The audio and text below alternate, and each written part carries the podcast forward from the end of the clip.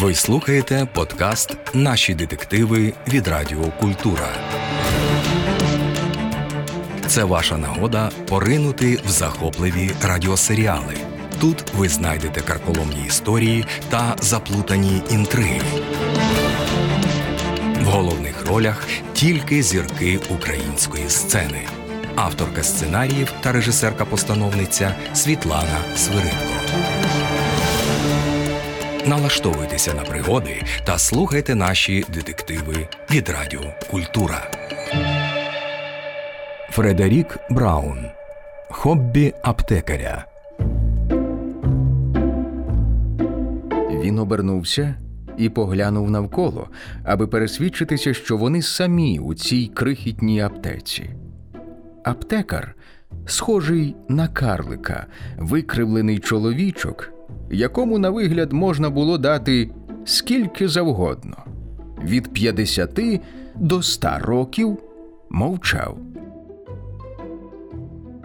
Мені сказали, нібито ви, нібито ви маєте отруту, яку неможливо виявити у мертвому тілі. Аптекар кивнув головою. Він вийшов з-за прилавка і замкнув парадні двері свого закладу, а тоді повернувся назад до входу у внутрішнє приміщення аптеки. Якраз я хотів зробити перерву. Ходімте зі мною, вип'ємо по чашиці кави. Сенгстром пішов за ним, опинився в кімнатці, всі стіни якої від підлоги до стелі були заставлені полицями з різноманітними пляшечками та баночками. Аптекар увімкнув електричну кавоварку і поставив дві чашечки на стіл, обабіч якого стояло два стільці. Він жестом запросив Сенгстрома сісти, тоді сів сам. Тепер розповідайте, кого ви зібралися вбити і навіщо? Яке це має значення? Хіба не досить того, що я ладен заплатити? Уявіть собі, має значення. Я повинен переконатися, що ви гідні одержати те, що я можу вам дати. А ні, то Гаразд. Кого? Свою дружину. Навіщо? Він почав довгу оповідь, а коли вже закінчував її, зашуміла й кавоварка. Аптекар на хвилю урвав розповідь Сенгстрома і наповнив чашечки. Попиваючи каву, Сенгстром закінчив свою історію. Справді я інколи готую отруту, яку неможливо виявити в трупі. Причому я даю її безплатно, коли вважаю випадок вартим того. Я вже допоміг багатьом убивцям. Чудово! Тоді, будь ласка, дайте її і мені. А я вже дав. На той час, коли збирався налити вам кави, я вирішив, що ви заслуговуєте на це. Ви одержали отруту, як я вже казав, безплатно. А от за проти отруту вам доведеться заплатити. Сенгстром зблід.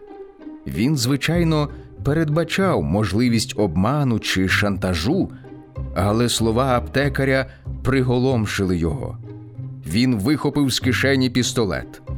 Маленький аптекар засміявся. Оближте це. Ну, Хіба ви знайдете проти отруту серед тисячі цих скляниць? Скоріше знайдете ще сильнішу отруту. Ну, а коли гадаєте, що я брешу, і що насправді ви не отруєні, ну, тоді стріляйте.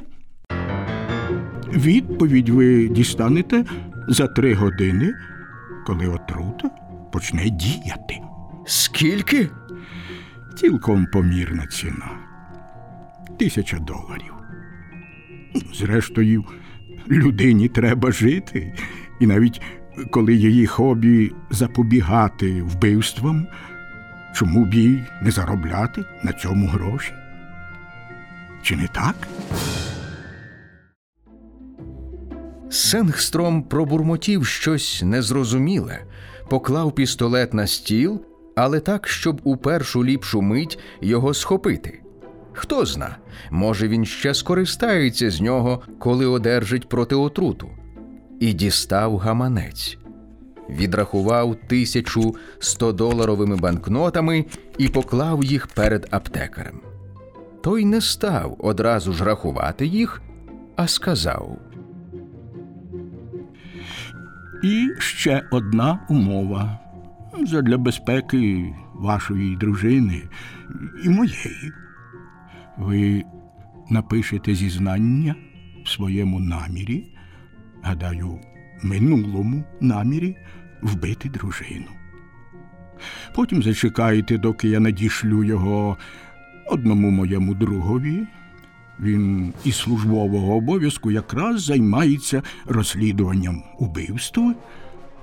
Друг зберігатиме це як доказ на той випадок, якщо ви колись усе таки вирішите вбити свою дружину або мене, як на те пішло.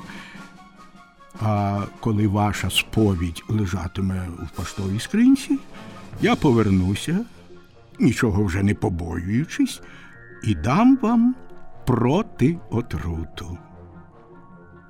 Ось вам папір і перо.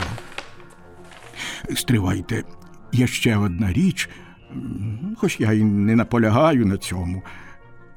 Допоможіть мені, будь ласка, поширити чутки про мою суперотруту. Гаразд?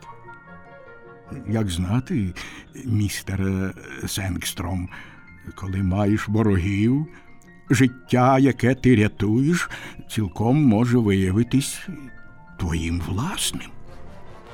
Чи не так?